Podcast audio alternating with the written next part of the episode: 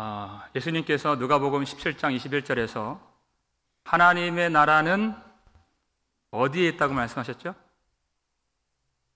하나님의 나라는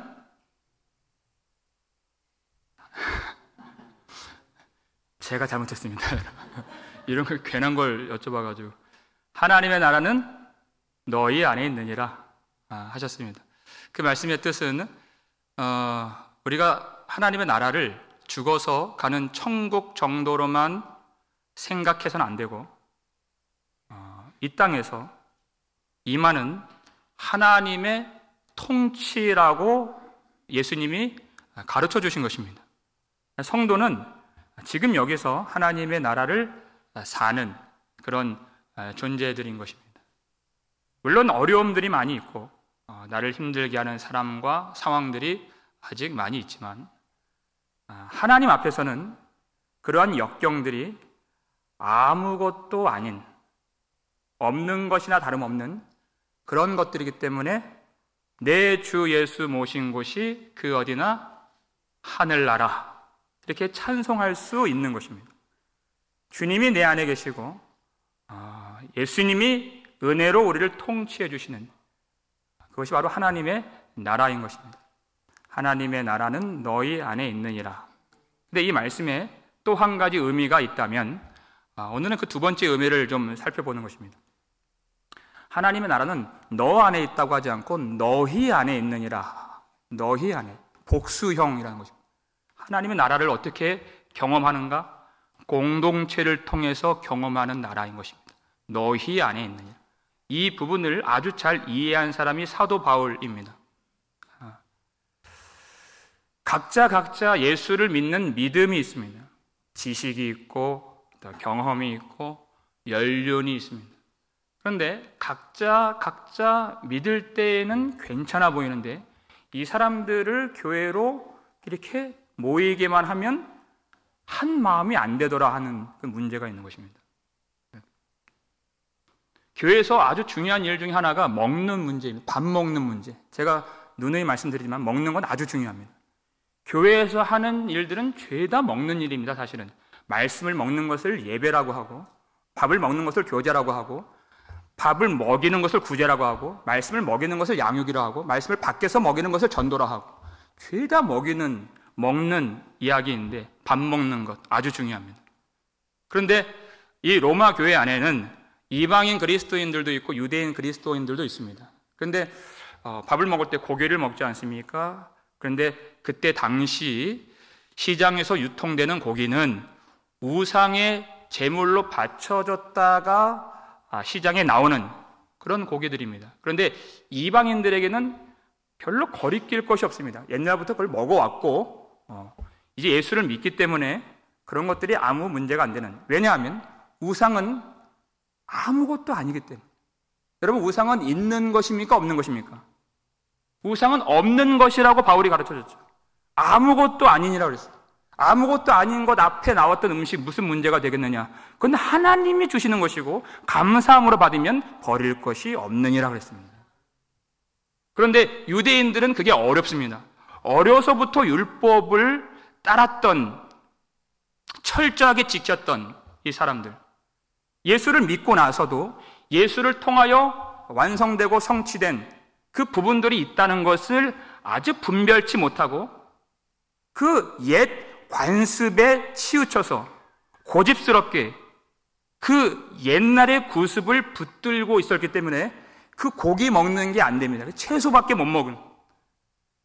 그러니까 식사 때마다 갈등이 벌어지고 문제가 생기고 이것이 맞느니 틀리느니 싸움이 되고 논쟁이 되는 그런 일들이 교회 안에 있었다는 것입니다. 그런 상황 속에서 바울이 우리에게 가르쳐 주신 말씀이 바로 오늘 본문의 말씀입니다. 17절 말씀 함께 읽겠습니다. 하나님의 나라는 먹는 것과 마시는 것이 아니요 오직 성령 안에 있는 의와 평강과 희락이라. 아멘. 하나님의 나라가 무엇인가? 아, 무엇을 먹느냐? 먹어도 되느냐? 하는 논쟁이 아니라는 것입니다. 무엇을 먹고 무엇을 마시는 그 싸움보다 훨씬 더 큰 것이 바로 하나님의 나라입니다. 라는 것입니다. 사람들이 논쟁하는 통에, 싸우는 통에, 상대방을 비난하는 통에 하나님 나라에서 마땅히 누릴 수 있는 영광과 기쁨과 평강을 다 놓쳐버렸다는 것입니다. 그것은 교회도 아니요. 하나님의 나라일 수가 없습니다. 라는 것입니다. 하나님의 나라가 무엇인가? 오늘 읽었던 이 본문 우리 14장 1절을 성경책을 보시면서 1절 말씀 함께 읽겠습니다. 믿음이 연약한 자를 너희가 받되 그의 의견을 비판하지 말라. 아멘. 믿음이 연약한 자를 받는 것. 이게 바로 하나님의 나라인 것입니다. 믿음이 연약하다고 하는 것은 이 문맥상에서 예수 그리스도께서 십자가에서 죽으심으로 성취하신 그 율법의 그 부분들을 분별치 못하는 자들을 여기서는 믿음이 연약한 자들이라고 어, 일컫는 것입니다. 이를테면 우리가 이제는 아, 제사법으로 제사를 드리지 않습니다. 그렇죠? 성전에 나가서 양을 죽이고 그 피를 재단에 뿌려서 그렇게 예배를 드리지 않습니다. 그것은 우리의 어린 양이 되시는 예수 그리스도의 영단번 십자가의 제사로 말미암아 다 성취되었고 폐기되었기 때문에 더 이상 우리는 성전에 나아가서 이렇게 동물을 죽여서 제사하지 않는 것입니다. 절기도 마찬가지입니다. 우리는 안식일을 지키지 않습니다. 우리 6월절 감사 예배 이렇게 하질 않습니다.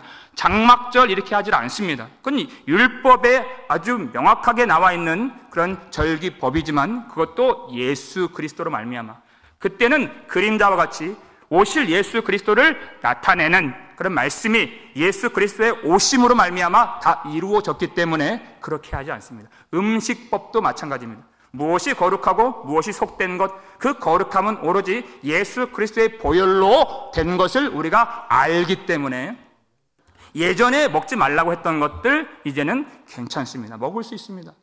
그래서 예전에 먹지 말라고 했던 돼지고기, 우리 삼겹살, 네, 족발, 보쌈 다 먹을 수 있는 것입니다. 네, 얼마나 맛있습니다. 이런 부분들을 알지 못하는 것이 아, 연약한 자들입니다. 연약하다는 것이지 믿음이 없는 것이 아닙니다. 그들을 받아주는 것. 그것이 하나님의 나라라는 것입니다. 그들이 아, 의견을 내세울 때 그것을 비판하지 말아라. 그리고 기다려주고 그들을 품어주라는 것입니다. 그들을 받는 것. 하나님의 나라가 그들을 받는 나라라는 것이에요. 우리 2절, 3절 말씀 함께 읽겠습니다. 어떤 사람은 모든 것을 먹을 만한 믿음이 있고 믿음이 연약한 자는 채소만 먹느니라.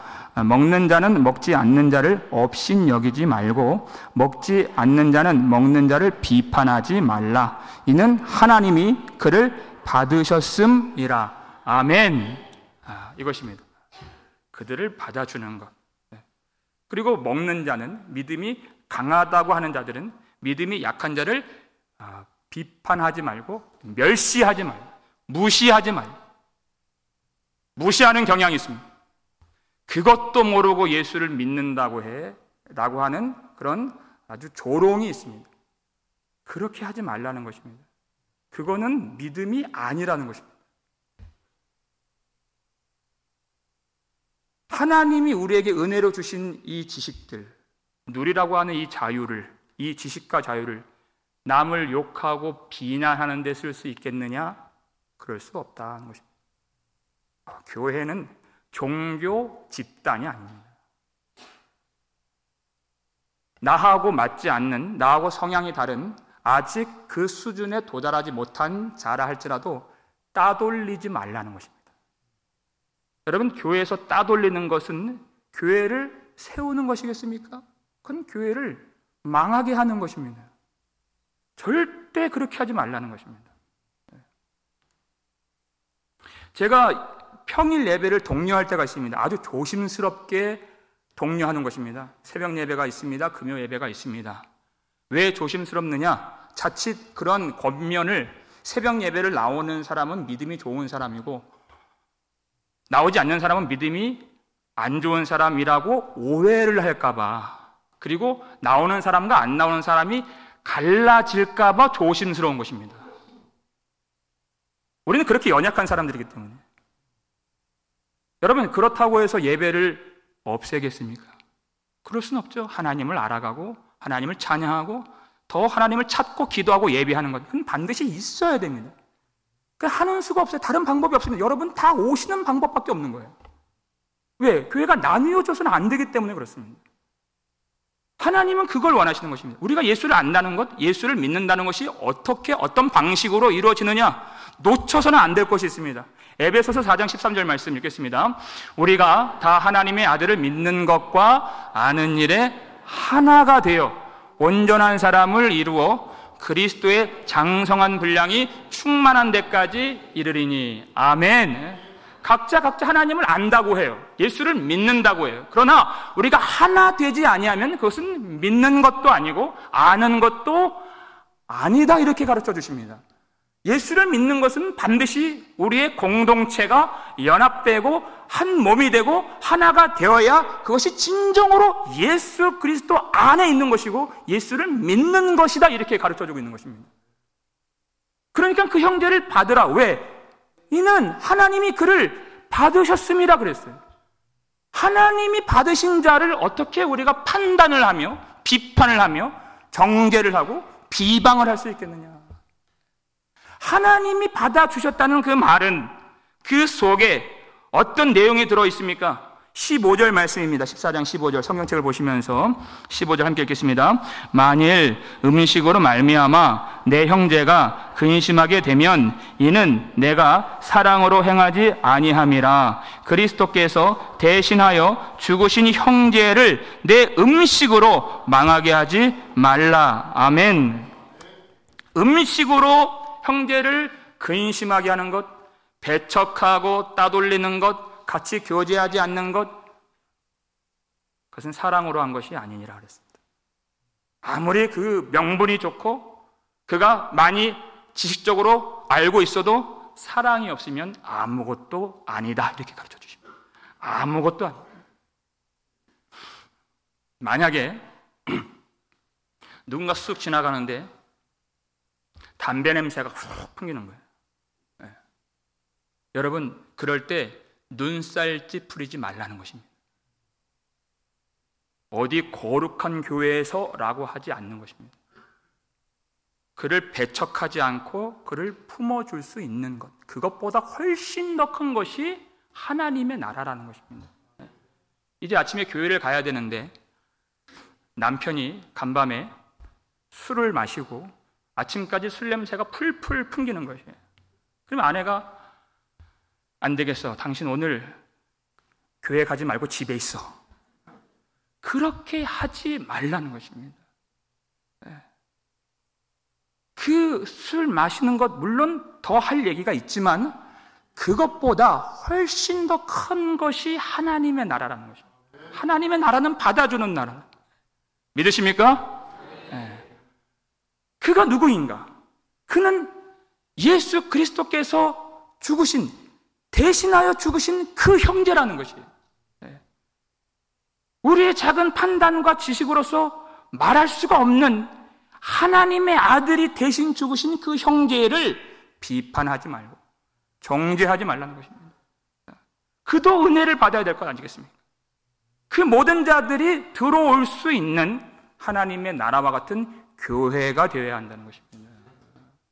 그 하나님의 나라를 몸소 보여주신 분이 우리 주 예수 그리스도이십니다.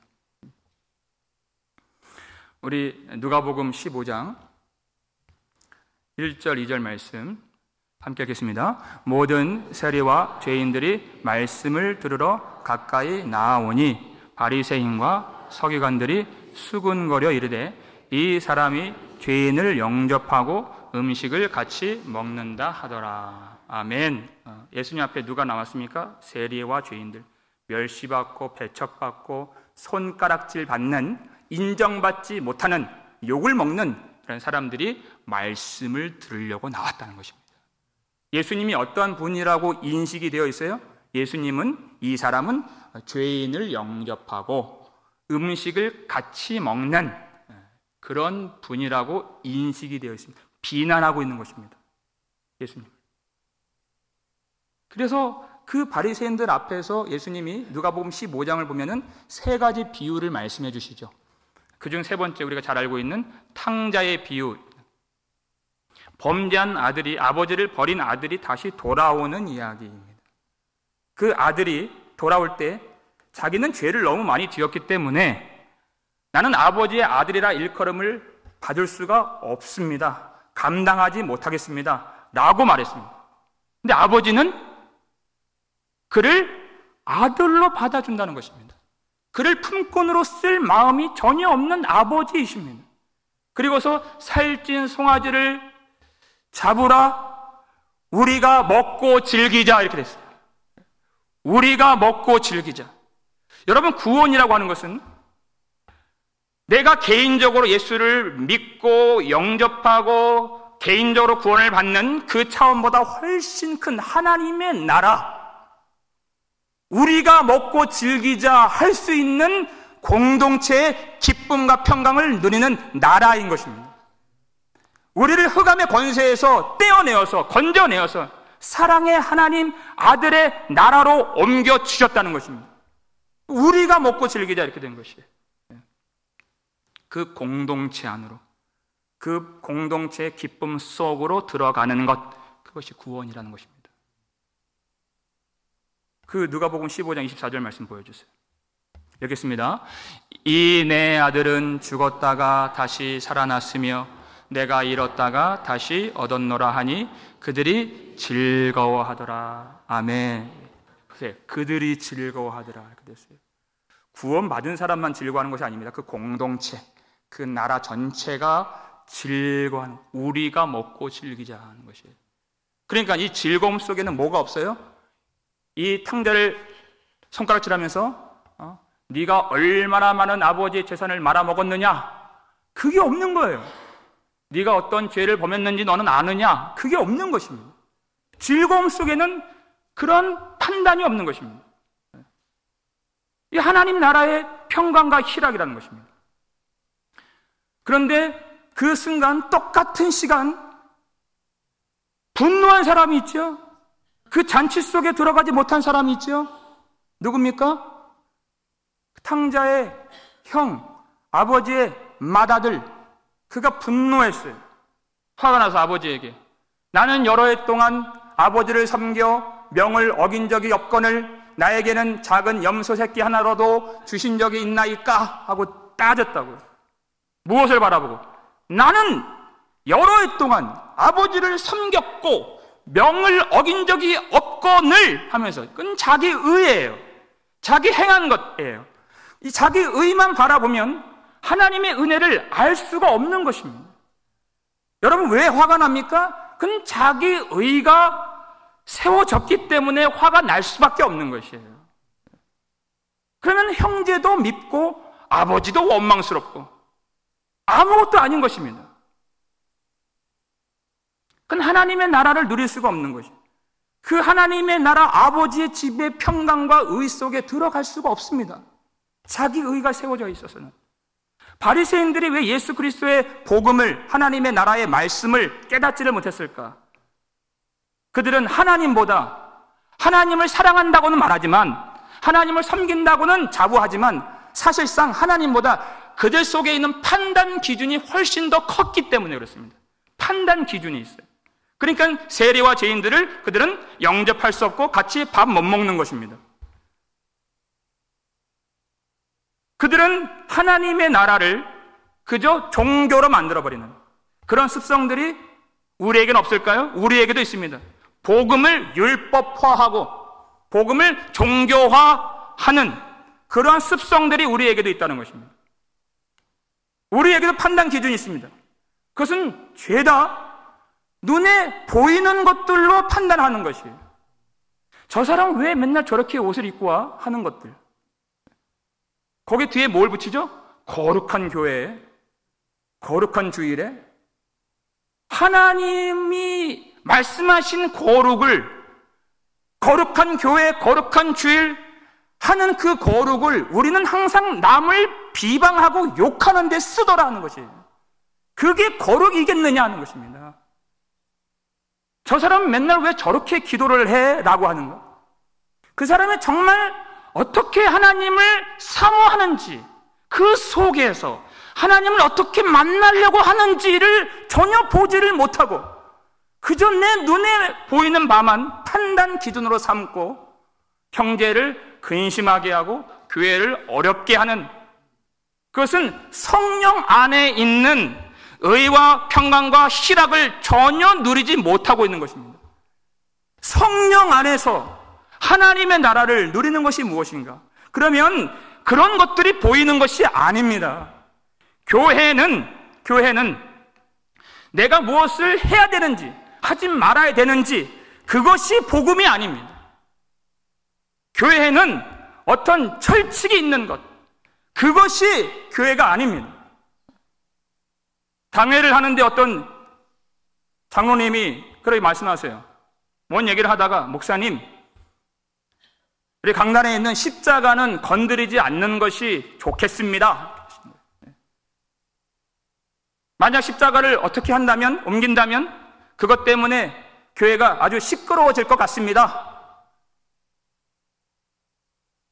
그럼 만약에 십자가가 옮겨져서 그것 때문에 예배가 바더가 된다면 하나님의 나라를 아직도 이해 못 하신 것입니다. 하나님의 나라가 어디에 있습니까? 십자가가 왼쪽에 있든지 십자가가 오른쪽에 있든지 아니면 가운데 있든지 혹은 십자가가 아예 강단에 없든지 아무 상관이 없는 것입니다.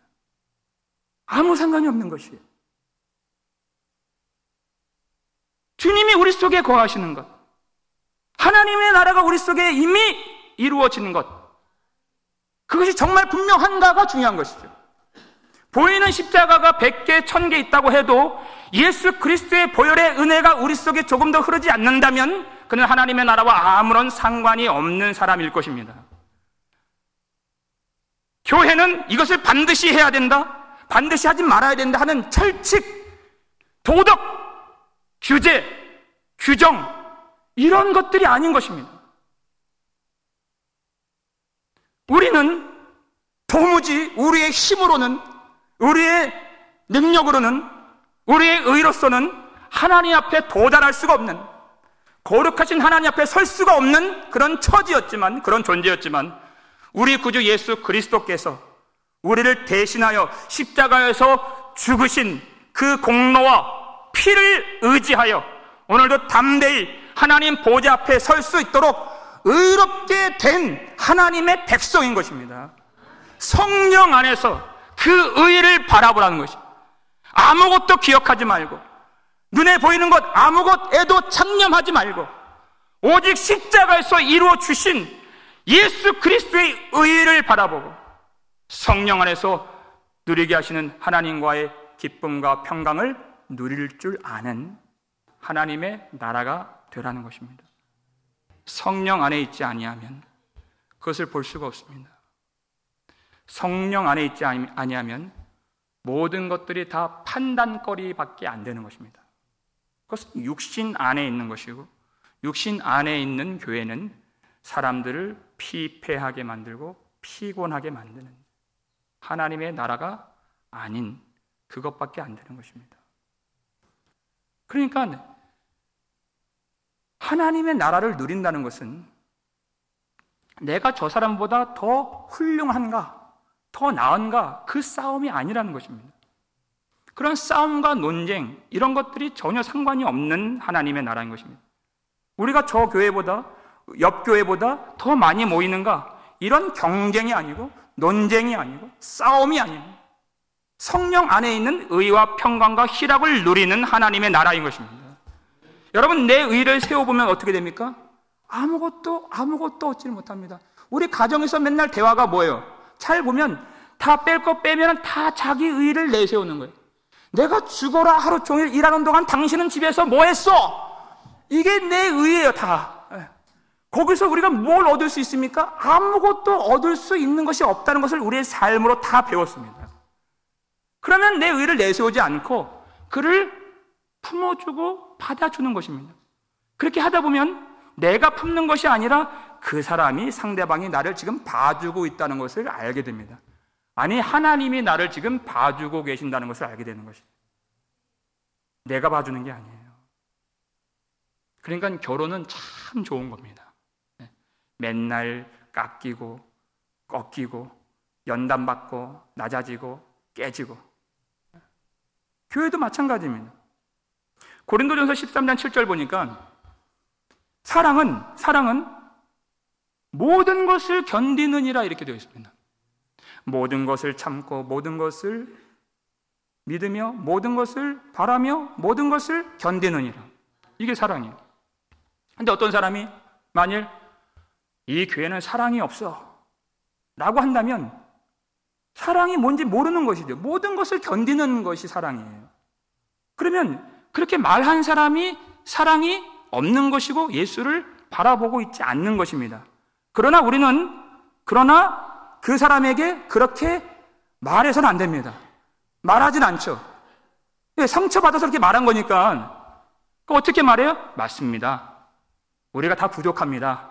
그러나 우리는 사랑이 없지만은 우리 아버지는 참으로 놀라운 사랑의 하나님이십니다. 그 하나님이 이 교회를 붙들어 주시기 때문에 우리도 그와 같이 그의 아들처럼 우리를 이끌어 주실 줄로 믿습니다. 하면서 위로를 하는 것입니다. 우리가 우리가 다 갖고 있는 아주 신기한 놀라운 재주가 있는데 우리가 갖고 있는 재주는 옳은 말을 아주 기분 나쁘게 한다는 것입니다. 다 그렇게 합니다. 특별히 내가 당신을 생각해서 하는 말이야 라고 하는 말. 그거는 뒤에 들어보지 않아도 아주 기분 나쁜 말들이에요. 제발 좀 생각을 안 해줬으면 좋겠는데 그렇게 할 때가 많습니다. 그렇기 때문에 골로새서 3장 14절 보면 모든 것 위에 사랑을 더하라 이렇게 된 것입니다. 모든 것 위에 사랑을 더하라. 그를 바꾸려고 하지 말고 그를 아버지께서 아무것도 아닌 중에 원수된 자를 예수의 피로 받아주신 것처럼 용납해 주신 것처럼 예수의 사랑 하나님의 극률로 구원을 받은 교회라면 그들이 그가 아직 덜 되었고 못났고 아직 그 수준에 미치지 못했고 잘 못하고 모르지만은 하나님의 사랑으로 세워진 교회라면 그들을 받아줄 수 있을 때 하나님 나라의 평강과 기쁨을 충만하게 누릴 수 있다라는 것입니다. 성령 안에서 그렇게 하는 것입니다. 여러분, 성령 안에서 우리의 모든 가정이 우리 교회와 또 소그룹이 진정 하나님의 평강으로 행복할 수 있기를 주의 이름으로 축원합니다. 그것은 우리의 가정이 그 행복을 누리고 우리 교회가 이 행복을 누리기 위해서는 반드시 반드시 우리가 성령을 얼마나 쫓아서 살아가는가에 달려 있는 것입니다. 성령으로 사는 성령으로 통치를 받는 하나님의 나라가 되어서 성령 충만하여서 우리 교회 안에 들어온 모든 성도들과 우리 가정 안에 있는 모든 가족들이 누구도 빼앗아갈 수 없는 하나님 나라의 평강과 희락과 즐거움으로 충만하게 되기를 우리 주 예수 그리스도의 이름으로 축원합니다.